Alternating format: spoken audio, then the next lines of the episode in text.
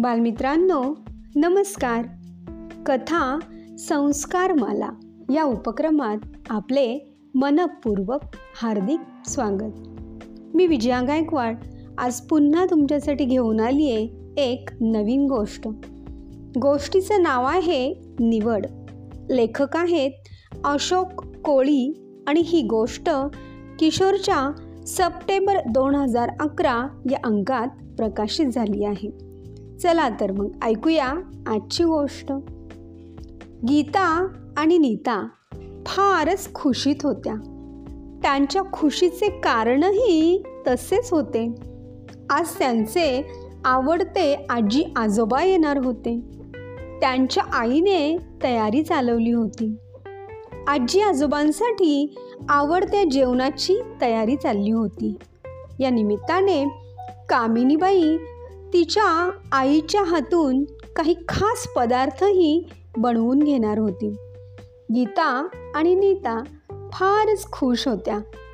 त्यांच्या खुशीचे कारणही तसेच होते. नागोजीराव आजोबांची यावेळची फेरी काही नेहमीसारखी नव्हती अगदी खास होती. खास म्हणजे यावेळी ते एक महत्त्वपूर्ण निर्णय घेणार होते. निर्णय फारच महत्त्वाचा. नागोजीराव आजी आजोबांच्या दृष्टीने आणि गीता नीताच्याही दृष्टीने. त्याचे असे होते नागोजीराव भले गृहस्थ बडी आसामी या अर्थाने की श्रीमंत होते. गावाकडे शेतीवाडी आणि शहरात बडा कारोबार घर बंगला नोकर चाकर नागोजीराव सैन्यात नोकरीला होते. साधे कारकून म्हणून भरती झालेले जित आणि चिकाटीच्या जोरावर वरच्या पदापर्यंत पोहोचले होते. सचोटीने नोकरी केली त्यांनी. शिस्त आणि बाणेदारपणा आयुष्यभर अंगी बांधला. स्वाभिमान जपला. देशाभिमान रक्तात भिनलेला होता त्यांच्या. सारं काही मजेत चाललं होतं. एक खंत मात्र लागून राहिली होती. आणि ती म्हणजे मुलगा नव्हता नागोजीरावांना. गाडी बंगला पैसा अडका सारे काही होते. नागोजीराव सैन्यातील पदावरून नुकतेच निवृत्त झाले होते. भरपूर पैसा मिळाला होता. जवळच्या शहरात त्यांनी बंगला घेतला होता. छोटा मोठा उद्योगही चालू केला होता. नागोजीरावांची फारशी अडचण नव्हती आणि हरकतही नव्हती. प्रश्न फक्त त्यांच्या पत्नीचा होता. ती ऐकून घ्यायला तयारच नव्हती. तिची सारखी लांबणं असायची. म्हातारपणात कसं होईल आपलं? काय होणार आहे? राहू आपले आपण. कसं राहू म्हणता? हातपाय थकल्यावर कसं होईल आपलं? जसं होईल तसं होईल. बघू तेव्हाच तेव्हा. आत्तापासूनच काळजी नको. नागोजीराव वेळ मारून नेत असत. बायकोची समजून घालत असत. मात्र समजून घेईल ती शांत आजी कसली? तिचं आपलं पालूपच चाललेलं.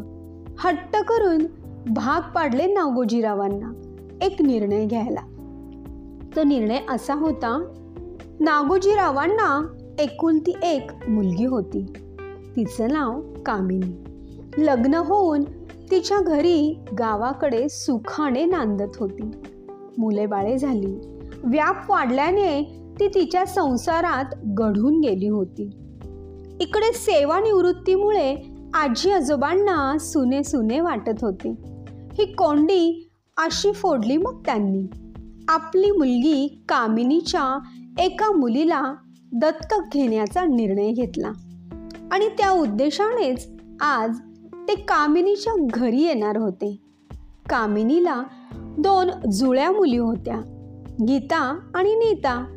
दोघींची इच्छा होती आजी आजोबांकडे जाण्याची. परंतु एकीला जाता येणार होते. अर्थातच आजी आजोबा हुशार आणि गुणी मुलीची निवड करणार होते. गीता जास्त खुश होती. कारण तिला जास्त गुण मिळाले होते. तिला माहीत होतं की आजी आजोबा आपलीच निवड करतील. दोन दिवसापूर्वीच वार्षिक परीक्षेचा निकाल जाहीर झाला होता. त्यात गीताला सर्वात चांगले गुण मिळाले होते.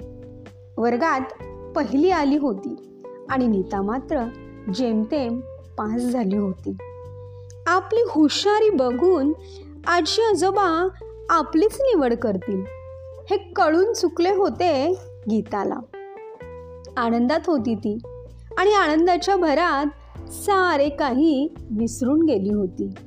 ना घरात काम करू लागत होती ना आईला मदत. आपल्याच मस्तीत गच्चीवर जाऊन बसली.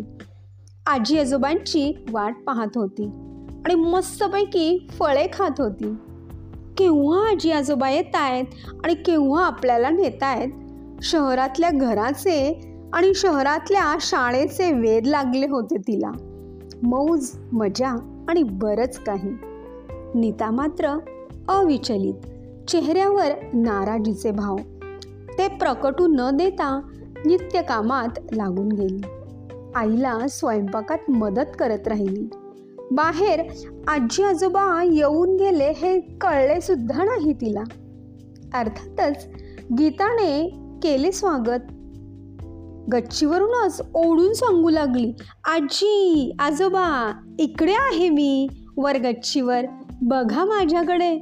मी पहिल्या नंबरानं पास झाली आहे मोठ्यानं ओढून ती सांगू लागली. हातातले गुणपत्रक दाखवू लागली. आणि मस्सीत उड्याही मारू लागली.